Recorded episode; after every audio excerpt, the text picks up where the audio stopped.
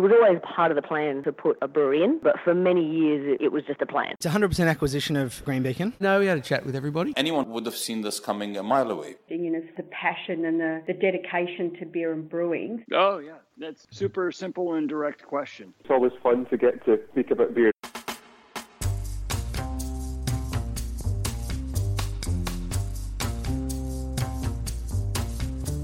Hi, I'm Brews News editor Matt Kirkegaard, and that's just what we're here to do talk about beer. And this week, Bob Hawke, as I head along to the newly opened Bob Hawke Beer and Leisure Centre to chat with co founder of Hawke's Brewing, Nathan Lennon. Hawke's Brewing has been a business that we have followed closely, if quietly, at Brews News. There's no shortage of slick, PR driven media releases announcing new brands landing in our inboxes here. So, when a media release dropped from two former New York based creative directors five years ago, announcing a new beer to be named after former Prime Minister Bob Hawke, it's fair to say we were a little sceptical about the substance to the brand. However, five years down the track, the business has achieved what many brands fail to do built a brewery, and recently added to it with the Leisure Centre. The brewery, which we don't get to discuss much in this episode, as it would almost take a full episode of itself to deal with the environmental focus they have woven through it, is impressive. But the Leisure Centre is an immaculately executed paean, not just to Bob Hawke, but to a time in Australia that Bob Hawke came to represent. It is wonderfully kitsch, but never gaudy, and lifts the bar for brewery hospitality another notch.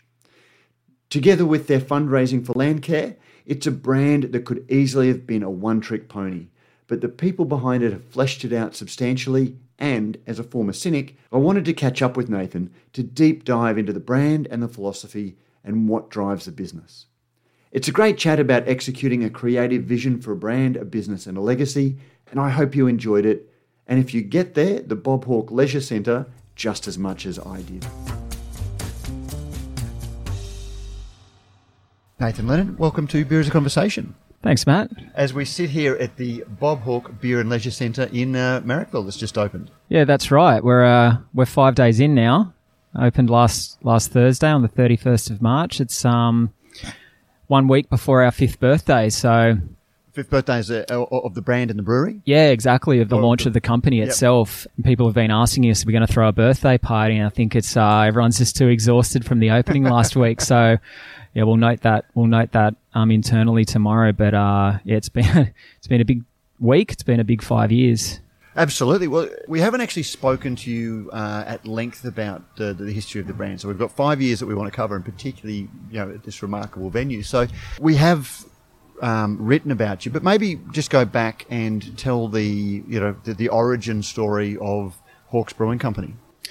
Yeah, told this a few times. Uh, uh, yeah, so look, this started as a conversation that David and I were having whilst we were working and living overseas in New York and pretty much in our dream job over there. Because you were working with Droga Five. Yep, from Droga memory. 5, which Yep. is, a, is an advertising agency over there. It's a and a Australian owned. creative agency as well, if, if that's not a tautology. incredibly incredibly lucky um, to be creative directors at that place and um, a lot of the work that we were doing over there definitely had a purpose to it that felt very much more very connected to what's happening in society and culture so i think that probably played a huge part in probably having a sense of purpose behind what we eventually were going to find ourselves doing as a as business owners. Yeah we were sitting there one morning essentially on a you know, really cold January day and snowing outside, and I'd just come back from from Australia actually, um, you know, on a on a three week three week trip back home, and the weather was beautiful, and I sort of found myself with the blues and really really homesick, and and um, anyone that's lived overseas for an extended period of time has has those moments about home, no matter where they're from. But in Australia, it was, you know, piping hot, twenty eight degree days, and I wanted to be on the beach and yeah, I turned to Dave and, and started complaining, to be honest. And he was probably just trying to put his head down and keep working as he as he does. And I just said, Dave, just humor me for one second. And you know, if you could be having um, a beer with anybody back home right now, who would it be? I'd be really interested to know your answer. And yeah, he turned to me, and you know, we know what he said. Um, and you know, Bob Hawke as soon as he said that, that was a lightning bolt for me because, you know, that's exactly who I'd want to have a beer with. And it was, a weird moment for us because it's like we quickly acknowledge why did we just pick an 85 year old politician of all the people that we could possibly have a beer with in this day and age. And then we just started speaking about our childhoods, to be honest. Now, just to set the scene, how old are you? How old are you both? I, I I should say. We're both 44, or I think Dave's 43, but yeah. So, So, uh, grew up in the 40s, yeah. so grew up in the 80s and a, But young in the eighties, as opposed to yeah, teenage 80s. young but formative years, um, the golden the golden years of childhood, really. Um, so an, an incredible period of life for us, but an incredible period of of, of life in Australia um, when Bob was leading the country, and um, I think we spoke not just about Bob, but also um, what we remember about that time. Um, and I guess as kind of um, marketers, you quickly start to kind of build conversations around values, and um, you sort of can't help it. And then before we knew it, we were also talking about that that Bob still held a lot of connection back to um, Australians, even at that age, because he'd pop up at the cricket every now and again and do his little party trick in front of everybody. And you know, I think we were like, you know what? Everybody knows that he likes downing a beer, but that's not what it's about for us. I think it was this authentic and genuine connection that he was able to ha- create with with the Australian people that really stood out as what made people love him so much. I don't think people actually appreciate, um, unless they know a lot about Bob, just what an incredible leader he was and how much foresight he had in terms of economy and, and environment. But we sort of knew that, and and I think all these things started kind of like swirling around for us to to the to the point of a conversation where we were like, he's got so much reach, and he's got that ability. I think through just the simple act of kind of having a beer in how he changed things in his early days in in the unions in just having beers with people and and and listening and providing some influence. And that for us felt like well we'd worked on beer in the past. We'd we'd done a lot of work with with Lion brands. And I think from a brand point of view there were so many things that felt right so we essentially just thought wouldn't it be interesting if if Bob was at the forefront of his own beer company? But he's 85 years old. You know, there's there's no way he's going to just wake up one morning and do that.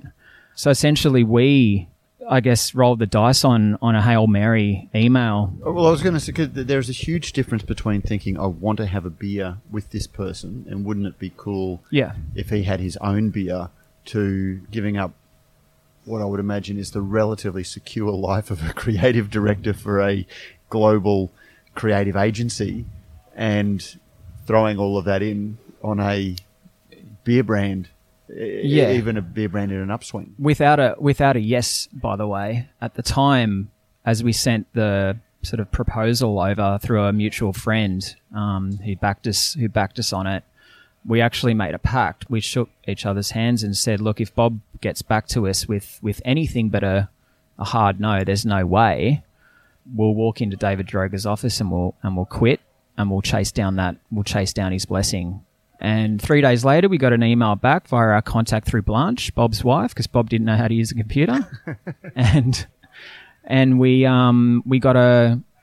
It sounds quite interesting. Um, I'm not really sure about it, but So, how did you pitch? it? Would you be willing to share these? Um, th- yeah. the initial email. Yeah, well, the three pager, it was a three pager, and it was essentially, and I think that we maybe we've gotten better at articulating it over time into kind of what this is really all about and why we even exist. Better at articulating, or has it evolved a little bit over the time? I don't think it has. I think what drove the idea and the business wasn't necessarily Bob Hawke. It was it was essentially our absolute unbridled and undying love for our country.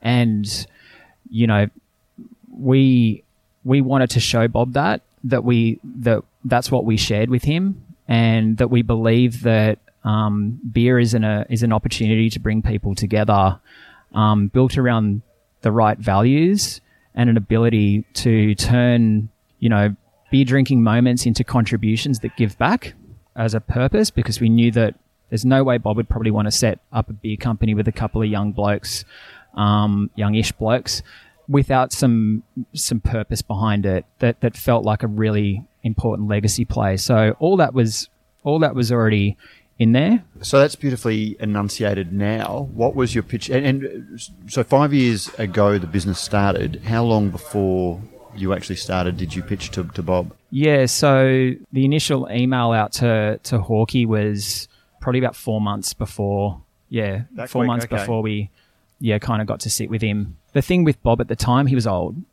Um, we knew that time wasn't on our side, so we hustled pretty hard. We got the maybe. We quit our jobs two weeks later. Told told David Droga that we were setting up a beer company with Bob Hawke. He's already said yes, so we lied. Um, and he gave us his, you know, good well wishes, and and then we just went to town on on putting together, uh, you know, the pitch of our lives essentially, and sitting in Bob's kitchen um, in April of 2016, six years ago, um, to the day actually, it was the April 5th. So Wow, six okay. years ago today, we were sitting in Bob's. Thanks.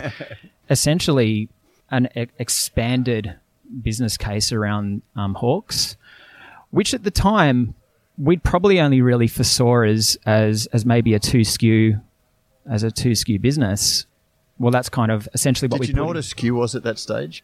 yeah, of course. Oh, we'd yeah, worked, yeah, we'd yeah, worked on we'd worked on okay. beer in the past. Yeah, Okay. yeah, yeah. Um, that's probably the extent of my of my beer terminology, anyway, mate. But, you didn't come, uh, uh, apart from having done creative for beer and understanding the emotional pull from the creative agency side of beer. the business side of it completely green. Yeah, okay. A couple of couple of creatives um, within a you know protected creators within a within a a, a business. Um, so we knew that we knew that we were in over our head, um, but we also knew that throughout our careers we were never the smartest in the room. And that through hard work and being able to hopefully build a business where we could get smart people around us, that we'd we'd get somewhere.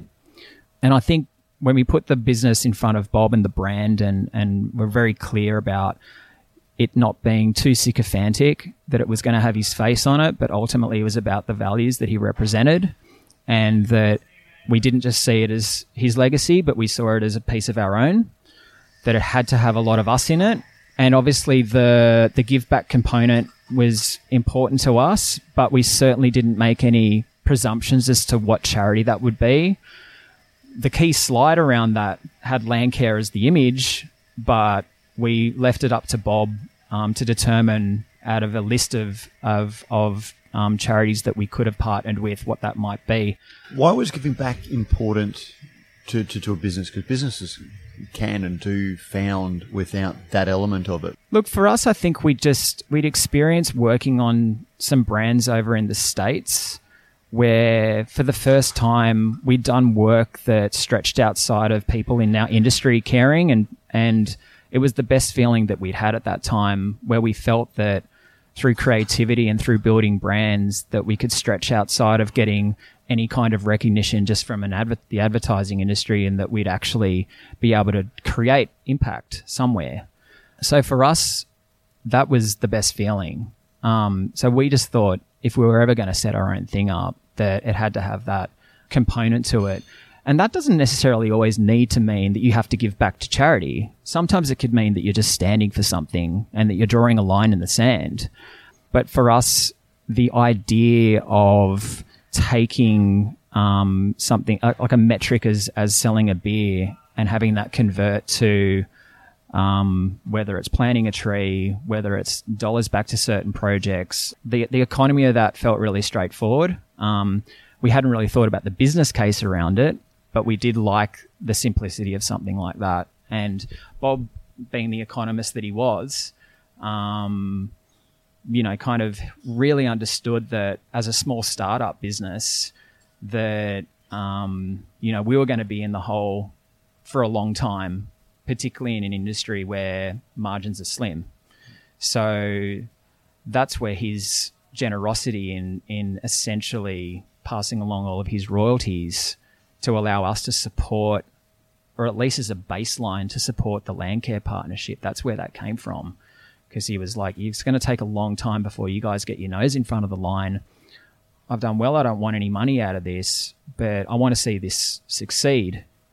But if I you know, if if if I don't do this to kind of help you guys out, then you know you're going to find it tough. So, yeah, he was really kind um, and clever about that, and yeah, he literally called the Landcare CEO th- that very afternoon after we'd after we'd sort of given been given his blessing, and he literally just called up the CEO and said, "Yeah, so I've started my own beer company, and we're going to." Um, I've surrendered all my royalties, and we're going to give back to support Landcare, Landcare Australia, and um, let's work out a let's work out a structure um, for the guys to be able to do that as they grow. Um, ultimately, I see this becoming national. He had ambitions for even for us, um, and in the meantime, let's work out how we can how we can kind of do that to ensure that the business can grow. But as they get bigger, you guys get more. A- Am I right in taking away that the beer business came out of the conversation that, that you both had, uh, that who you want to have a beer with, as opposed to going, gee, wouldn't it be great? This craft beer thing is taking off. Wouldn't it be great to have a beer business? How do we make that work? You know, how do we, what horse can we hook our wagon to, kind of thing? it wasn't about seizing on a category. I think it made sense to us anyway because we felt like if there was anything that we were gonna we were gonna lose sleep over every single night of the week, it would be running a beer company. you know, like It's not quite widgets or something like that. yeah, it felt very it felt very authentic to David and I, and we loved our beer, and we'd started our craft journey, you know, a few years earlier through working on on on Squire um, at Lion and meeting Chuck Hahn and and and being taken through the gamut of of what beer can be, and you know, He's if you've met passionate advocate if, for that, isn't he? If you've met Chuck, you'll you know he's incredibly romantic about um about that, and you know we were we were drawn in by sort of that meeting, and and I think that stuck with us as, as well. But in terms of our understanding of the of probably the business side of the category, we we were on we had surface knowledge, but um, trust me, like going going into it, uh, we were pretty green. And, and so much has changed in even the five years or the six years um, that, that you've been conceiving this this this company. It's uh, so crowded uh, as a marketplace that having a brand that's built around somebody like Bob Hawke, um, you know, it, there, there's a strength to that. Yeah, I mean we're we're blessed in the sense of Bob certainly helped us get some conversations happening. It helped us open doors and initiate conversations, even from a sales point of view. You know, we get we get no favors um, at the end of the day because we have an ex prime minister as, as as an ambassador for the for the company. We get a an, an interesting um, or an interested response, but the rest is hard work, and the rest is just is is essentially like everyone else has to do it, and it's ultimately about building the relationships. Um, we have to get the one on ones right. If anything, I actually think that it, in some ways, could have been an impediment because it could have been seen as a gimmick. We could have get written off as as a as a summer promotion idea. As you know, that that was the, the way that we initially uh, approached it. You know, we, as I've said to you, we get about fifty or sixty media releases a year from new brand ideas. Yeah. And, uh, if it if it starts with the, the the idea for a beer company and how do we then sell it, um, forty nine of that, those fifty fade very very quickly, and uh, you know.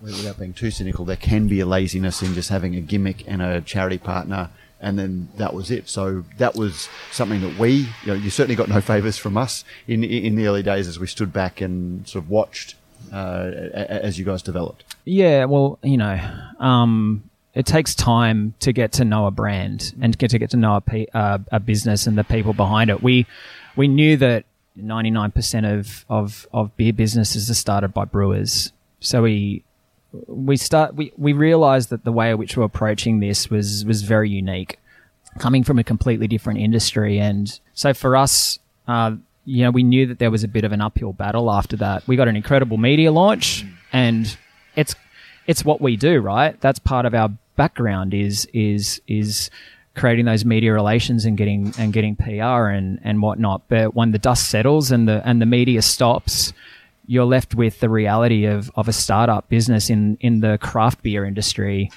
You know, so you have to work your guts out and and you have to kind of learn um, the rules. Uh, we were incredibly lucky to have Justin on board.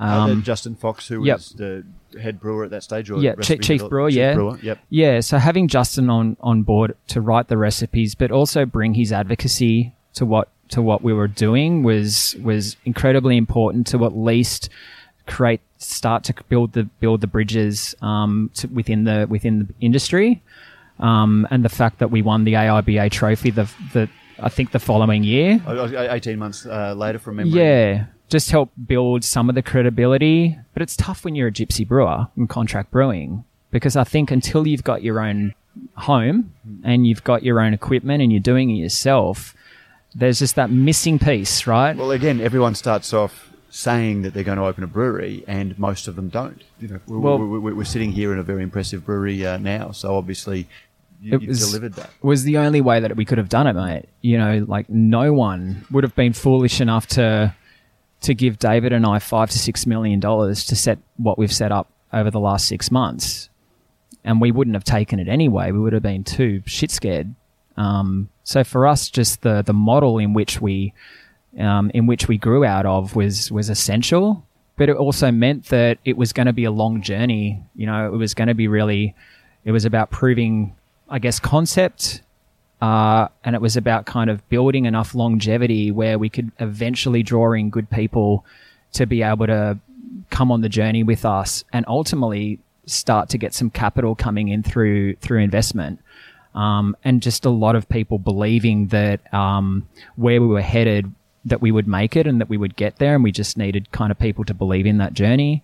Bob passing in 2019 was a huge moment as well because a lot of people were asking now that he's not here, what happens now? And it's like, well, this is exactly what this is. This is exactly what this business is about. It's about legacy. It it was never about um, celebrating Bob Hawke, dead or alive. It was about kind of the legacy that you leave behind. So we always knew that there was a power in it, but when you're little, you know, it's and you and you don't have the the the budgets or the resourcing to be able to communicate at the heart of of of what it is that you're that you stand for. It's it's just hard. It's hard to get the to get the right things out there to the right people at the right times. Now, you did say that most breweries are started by brewers, which is true, but at the same time, the craft brewing industry sort of had that garage band mentality where it was brewers who was passionate for the beer, um, but then some of the, you know, brand wasn't strong, some of the business, you know, the, the messaging wasn't strong. It was uh, beer will c- carry our business forward. And then you see a business like yours launch where it was a very solid um, central idea, but the execution of that was very professional. So you may not have come from a beer background, but you brought something uh, very influential to an industry that probably needed that. Um, you know, tell us a little bit about how you conceive a brand from an idea, the, the, the way that you have. Um, well, thank you for thinking that it was professional because I, I kind of feel that it was it was it, it didn't feel that way at, at, at the beginning. Well, no, a- as you said, you come from a background where a media launch. Yeah, you, sure. You, you, you know that, and Sure. you, you did that well. But at the same time, it could have been Bob Hawke in front of cameras, sculling a beer, Yeah. and pandering to that perception. There was so much more depth, even even from the beginning to, to the brand. There was a professionalism um, that, that came from your design background. And how do you flesh out an idea into a, a fully conceived brand like that? Um, bloody good question. I think it's there's a there's a there's a process like anything else, um, and you know I think it really comes back to the values that you want to represent as a brand or as a business, and we were lucky because we had a figurehead who we were able to kind of learn a lot about and build the brand values around around him. That's as simple as it was for us in terms of okay, he here's a really um, clear sort of um, value pillar um, spread. That for us feels like something that we can put at the forefront of our culture. It doesn't always need to be about Bob Hawke. It could be out of any of our values, whether it's speaking to generosity, whether it's speaking to ambition, whether it's speaking to the values of inclusivity, or whatever it is. That's how brands are built, in my point of view. And in terms of the um, execution around that, it's not so much what you're doing out there in the in the world. I think it's what you're it's about what you're doing inside the business that that speaks the truth. So for us, it was about building a brand, but more more than that, it was about building a culture that we felt had real substance to it. And culture isn't beers on a Friday at 5 p.m. when everyone knocks off. It's how you feel when you come in at nine o'clock in the morning on a Monday. Um, so really being able to get clarity um, really early on what what that meant enabled us to. And look, honestly, I I, I don't think for many years we found the consistency that we needed um, as a brand in through the execution of what we were putting out into the market. To be honest, I think when I look at say the Balters of the world, they have not changed one bit of what they started with. To, to I'm sure they would argue from the inside uh, in terms of. I'm always minded of the movie set where it looks Main Street uh, you know, of a western, but then when you look behind it, it's, it's all held together Yeah. with uh, Yeah, right. props and stuff like that. Yeah, exactly. Um, But the Main We- Street we- needs to look good. we admired the consistency and and good good branding is about consistency and refamiliarizing everybody every step of the way at every touch point. Um, and we should know that.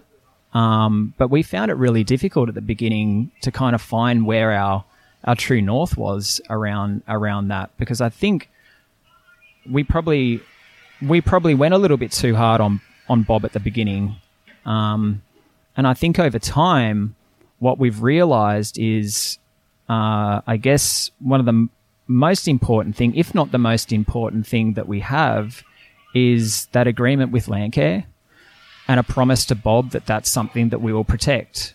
And that's not a ancillary piece of our business. It's not everything happens and then something spits out the other end and, and we make donations. It's like that is what this is all about.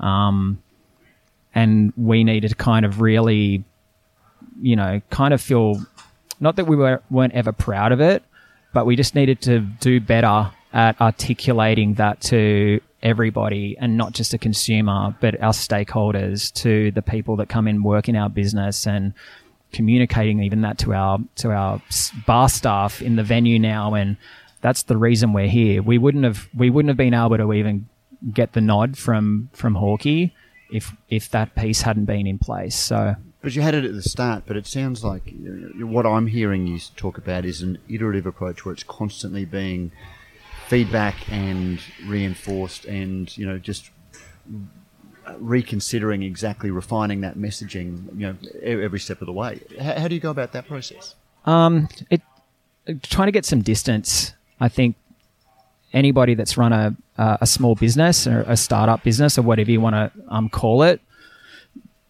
often finds it difficult to be able to step back and kind of see the big see the issues um, and just get some clarity on, on what it is that they that they need to prioritize. I think you spend so much of your time doing everything, spinning so many plates, and you just you're just trying to do a million things every single day um, to the best of your ability. So for David and I, it, it, it, it just naturally took time and it actually took a few conversations with with people and, and eventually eventually some research groups to be honest um, to come in and tell us what they knew about the brand and what they liked about it and what they didn't like it and what they thought we could do better. Um, and you'd be surprised in even just kind of two nights of, of, of putting some groups together and and the, the, the feedback that you get um, and they're telling you something that you already know but you don't do anything until they've told you. It's really it's strange the way that that works because it's we came out of it feeling like in many ways there was a breakthrough but it was more just no you need to really take that more seriously. You guys really need to um, understand that the the nucleus of this business is the give back message. And when people learn about the not even so much the founder story but the the the story around Bob establishing Landcare as a movement in '89 and having that foresight to founding, co-founding essentially a, a beer company um, down the track, and then bringing those two loves together, that the penny really drops for people. And there's nothing fancy about that. That's just a really great, beautiful, authentic kind of marriage of two things that a lot of Australians love. You know, we love a beer, but we also love our beautiful, precious country. So without getting worthy about it, it's still about, this is still beer. We're not a bank. Like it's still about kind of bringing charm and personality and fun. And that's what Bob was about as well. Bit of larrikinism.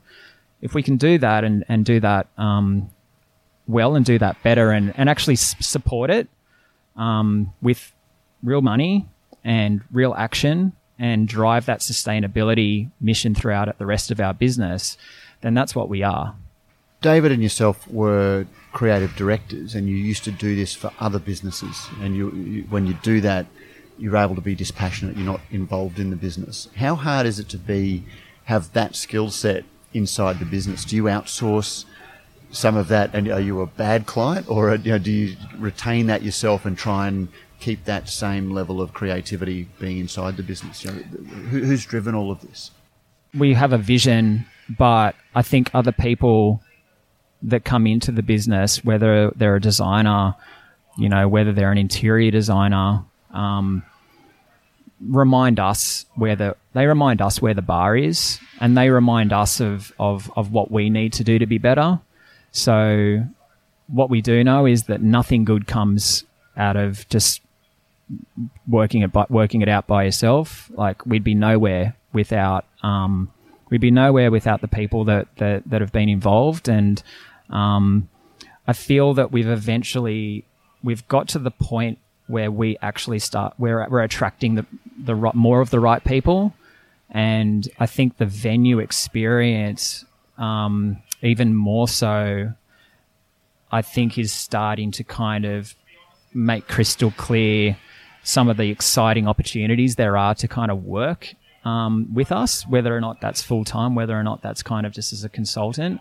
So we've we're just we're just fortunate. Like we always said, Bob put together one of the best cabinets going around back in the day, um, and that we need to look at that and we need to kind of try and do the same thing where we just get to pull together as many of the best people as we can that understand what we who we are and why we're doing it and we'll be okay. I mean, I, I genuinely think that the best expression of this is the Bob Hawke uh, Beer and Leisure Centre that we, we can talk a little bit about. You know, I, don't want to gloss over the fact that um, you know, four years in, you built a brewery, and it's uh, environmentally, you know, there's so much that we could go into just about the sustainability of the brewery, and we might even look at including that in a in, in a panel. Um, and having toured it, I can see all of that. But in terms of and, and I, that that does feed into the brand. Um, it's talking about giving back um, and being mindful of the environment. But when you look at the just opened hospitality side of the business, there is just so much that feeds back into the brand as well. And mm. to, to me, good design is always you know it's good when you see it. You yeah. don't have to understand it, but then when it's explained to you, you instinctively know that that's there. But then suddenly you are told, "Of course, you know I, Mm. I felt that, but now I also see it." And there is so much about that that it is 80s Yeah. Australia. Um, Yeah. but it's subtle. Whilst despite being completely immersive, it's still subtle in, in the deft little touches Thank and the you. details. Yeah, thank you. Like, yeah, we it, there's something about like that that the word retro can kind of make you cringe, right? Like there there's there's something about like pastiche of the past if it's done um if it's done the wrong way and yeah, like we had to be really careful with that because it, this could have turned into Planet Hollywood. Oh, it- it- and that's exactly where, where there's nothing subtle, um, and you know, well, I, I guess it's immediately clear what this is, but it's Thank still you. Yeah, that's really nice to hear. Like that's that's been r- some of the best feedback has been people coming in and just getting it straight away, and particularly people probably of my age and and and, and older, just un, just appreciating the um, the authenticity in design and and experience and. There's some kitsch factors, but uh, I, I don't think that there's anything contrived about it.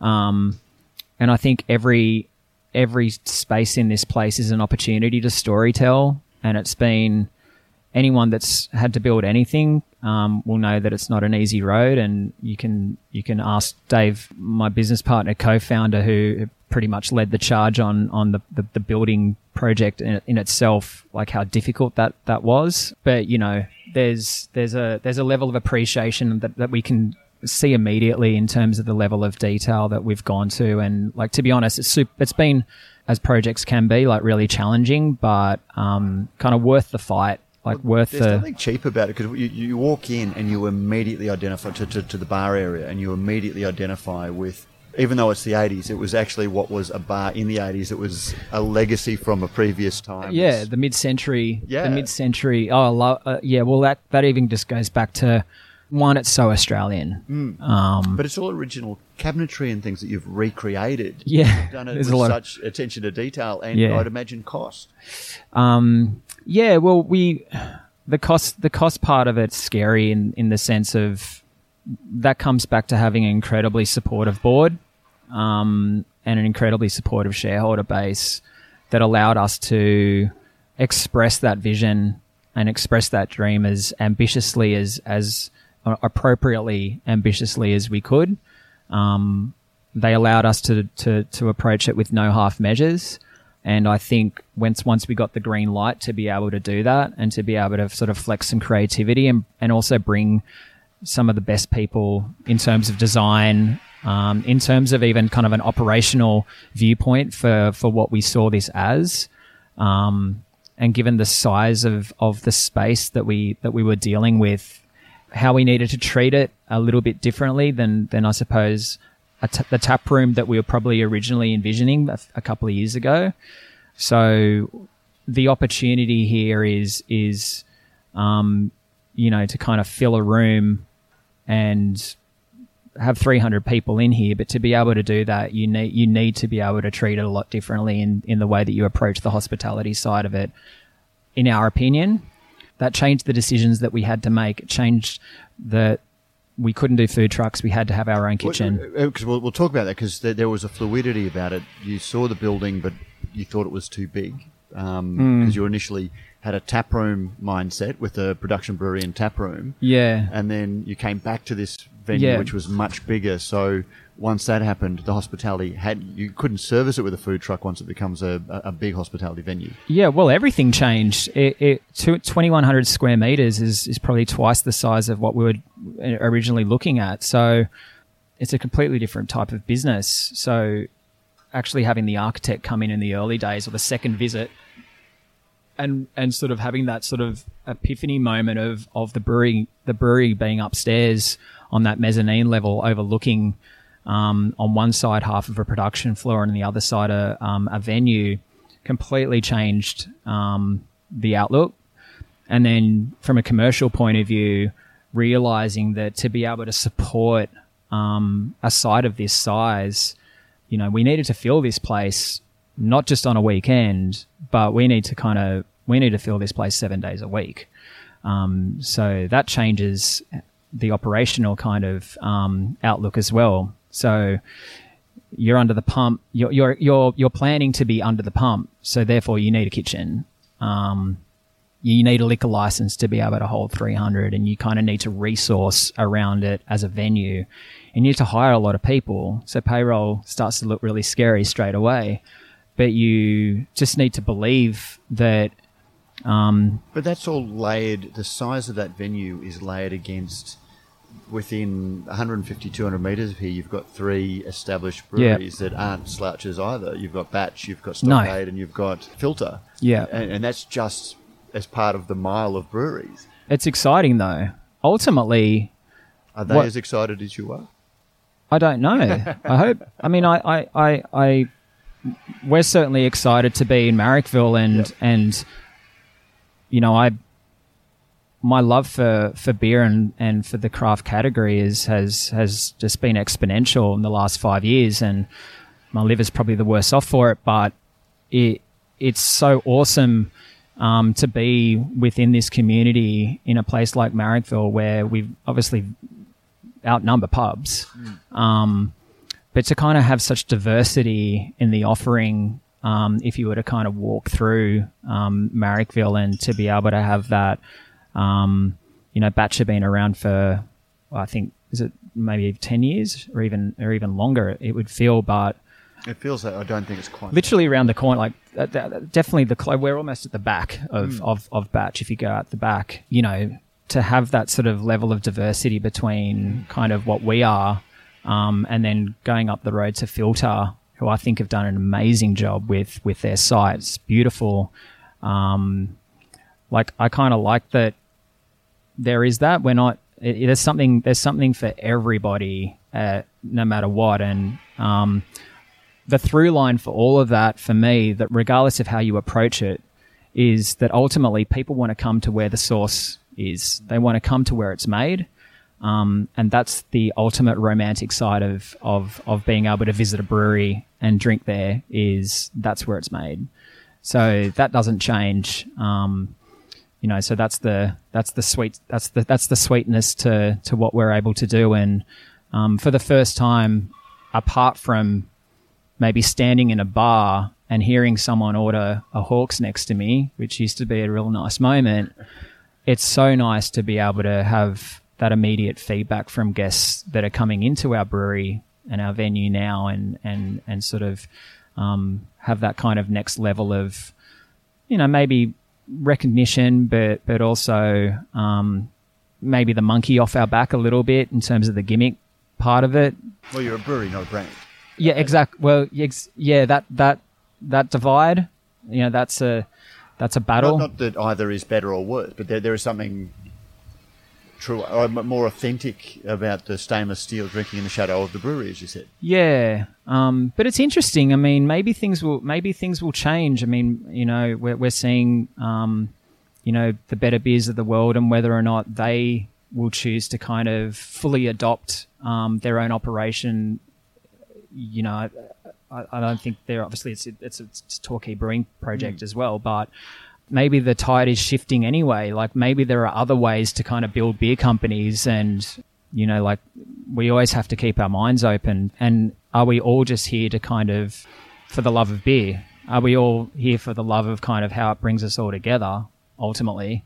Yeah, and how, how do we how do we create something that does that? Because it doesn't have to be the It doesn't have to be the same thing. Wh- wh- Which brings because a, a, a venue like this doesn't come cheap. Um, either the stainless steel or, or, or the venue. And you talked about your board being very supportive. Um, tell us a, a little bit about your board and how you went it, went about getting um, them on on board um, as you went. Well, originally I didn't even think we'd need a board. we've we've got a we've got a pretty small but um, you know obviously really a lot of experience now. We we were fortunate enough to be introduced to Rob Murray, Rob Murray from former um, former Lion. Line CEO, who's our advisory chairman. Bob and Rob knew each other, sat on charity boards together, and played the odd game of golf together. So there's some pretty funny stories out of that. You know, having someone of of of Rob's caliber, particularly on the governance side, as small as we we were and and, and ultimately still are, is is has been, you know, pretty mind blowing catch for us. But then I think also getting that sort of financial governance um, with Peter Roach, um, who's um, the former Fairfax family office, looked looked after that side of things, and and incredibly kind of kind and generous, and it all always goes back to who do you want to have a beer with? Absolutely, have a beer with everybody that sits on our board, through to obviously our CFO Matt and our um, you know hospitality advisor James Ingram, who I think you know needs to be paid a lot of credit in terms of the the potential of what he saw the actual venue being, um, and you know bringing to attention that we needed to kind of raise our bar a, a lot higher than maybe what we had originally thought to be able to commercially make it make it viable. To be honest, and you know that the the commercial expectations drive a lot of the decisions around that. It- you could think that it was just about Dave and I trying to have as much fun as possible, but ultimately it's like you know we've we've got a we've got a big site to to lease, you know, and we need to we need to kind of make that viable. So we yeah the the board's the board's been you know integral to to the last kind of two to three years of of growth for us, and um, I think it was all it was all about for us getting to this point, getting the brewery built, getting the venue open, and being very patient about our retail expansion. Um, we've been in New South Wales and ACT for the last five years, but we've only just dipped our toe in to Queensland and Victoria um, in the last couple of months. It was all about stabilizing before we got ahead of ourselves, and and now that we're in this place where we've got this base, now we can start looking at kind of trickling trickling up and down the, the east coast, and being able to do that right with the right people is is is always important. Because you uh, you know alluded to that it's not just you and David having fun; it's a business, and you know it's, it's a fairly heavy hitting board. Um, there, there's a lot of business behind it. But what is the future of that? You know, I, I guess I'm minded that um, Stone and Wood, for example, we saw them sell last year, and Yeah. you know, when that came out, it was kind of, well, you know, the, the original founders, Mm-hmm. we, we, we all wanted to do different things, and you know, the only way we could do that. So when you've got a business, when you've got investors, you've got a board, Yeah. um, you know. At some stage, there may be pressure. Was that ever something you had to have a conversation with Bob about when you were talking through the business about the what ifs? You know, what happens if? Um, yeah, funnily enough, a little bit. You know, we spoke about the reality that, um, you know, unless you list, unless you unless you go public, do you have enough private equity to be able to scale a business to the size of of your promise to the ex prime minister of Australia to kind of to go national and to kind of build scale around that? Um, Hawkey just said, "I'll make make the thing as bloody big as you can because the bigger it gets, the more the more Landcare benefits." Um, so we don't know what our journey really looks like on that front. The reality is, it sort of feels like day one again for us. The last five years has actually felt like um, a pilot um, phase to get us to now. Um, only now do we kind of feel we were always a real business, but this has solidified it for us. So the journey from here is can we see success in another state? It's always really difficult because um, states are parochial. Hawkey's a national figure, though. Like it's a it's a Well, brand. we, we believe we believe he is, and we believe that there's authentic, authenticity and and good storytelling to be able to do that. And whether whether or not we need more of these in other states to be able to to be able to solidify um, our presence in in those states, we're not sure yet. But right now, like we're really focused on our expansion into into Queensland um, and down into Vic, um, more of a retail focus than an on-prem focus.